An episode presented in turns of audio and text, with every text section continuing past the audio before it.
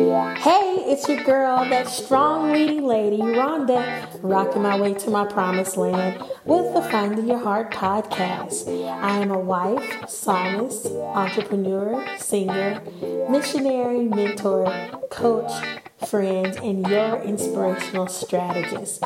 Bringing you inspiration from God, experiences, the Bible, and a few degrees. So, enough about me because really it's all about you and your life and your dreams and your goals. So, let's get started. Happy New Year! I know you haven't heard from me in a while, and part of the reason is because my husband is now a pastor. So that means I'm a first lady. Yep. I'm a co director of a ministry in Germany. Say what? So, yes, honey, with that particular change at the end of last year, it has taken me some time to get back into the swing of things and to adjust. But I'm so thankful for the opportunity, and God is truly being glorified uh, in Germany, and I'm just looking for Him to do it even more things. So, enough about me. Let's get into these 10 things to do before you say, I do. 10 things to do before you say, I do. Ladies, number one, pray and make sure the Lord has given you an answer concerning your soon to be husband.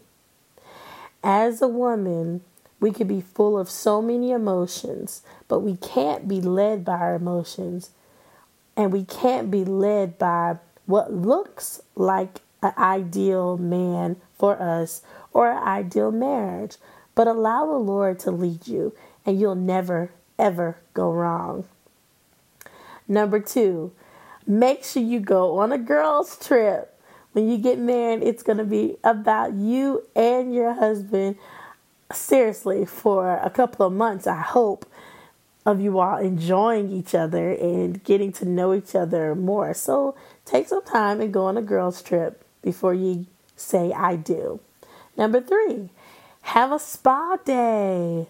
Go get your nails done, your feet done, get a massage. I mean, change your hair. Just relax, relax, and enjoy yourself. Number four, check his credit.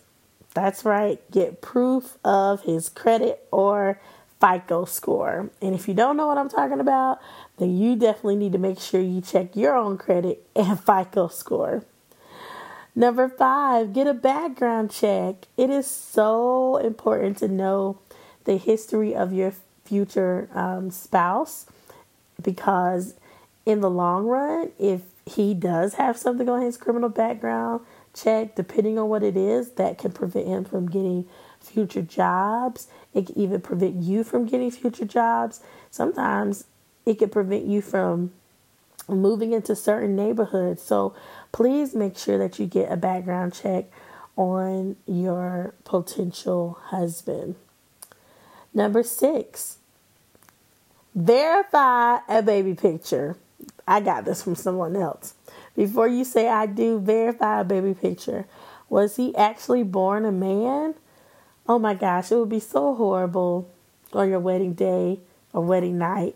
You are surprised with uh, several different things. So just make sure that your future husband was actually born a male. Yes, check out that birth certificate, and get some baby pictures from his mama or family members.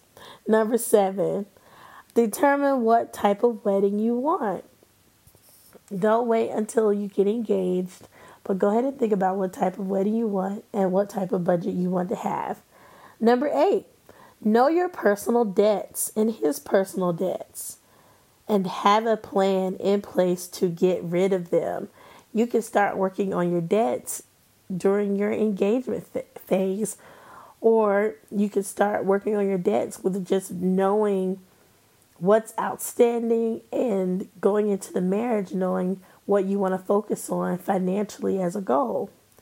Number nine, know your body and personality. Do you have any health concerns? Do you know when you get moody? Do you know when you're happy? What days of the week are better for you? What times of the day are good for you?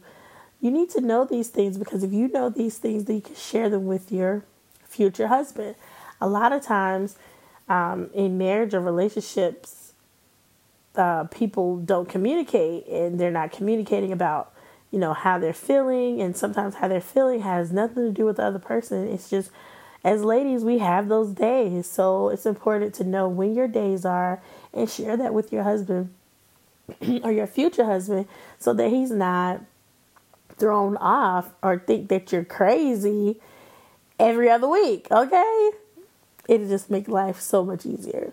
Number 10 have proof of your soon to be husband's health concerns.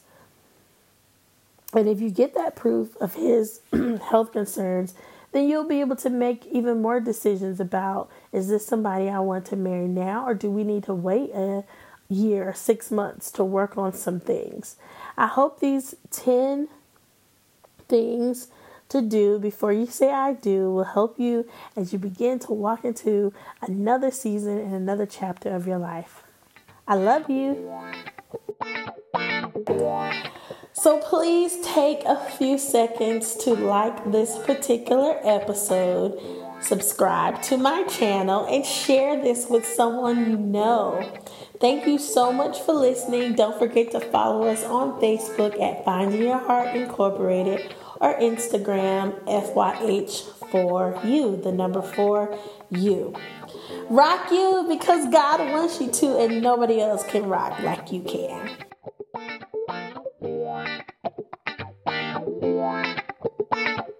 Yeah.